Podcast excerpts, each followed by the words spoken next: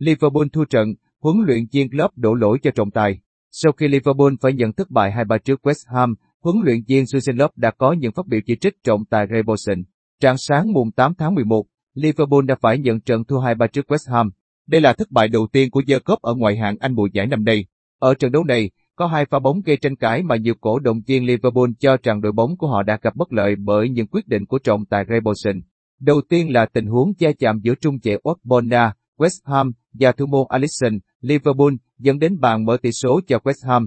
Sau đó là pha bóng Aaron Creswell phạm lỗi với Jordan Henderson trong hiệp một nhưng trọng tài không rút thẻ.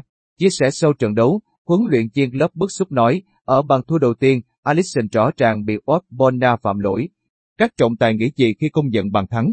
Ogbonna tác động vào tay của Alisson trong vùng 5m50, mọi thủ môn trên thế giới đều cần được bảo vệ.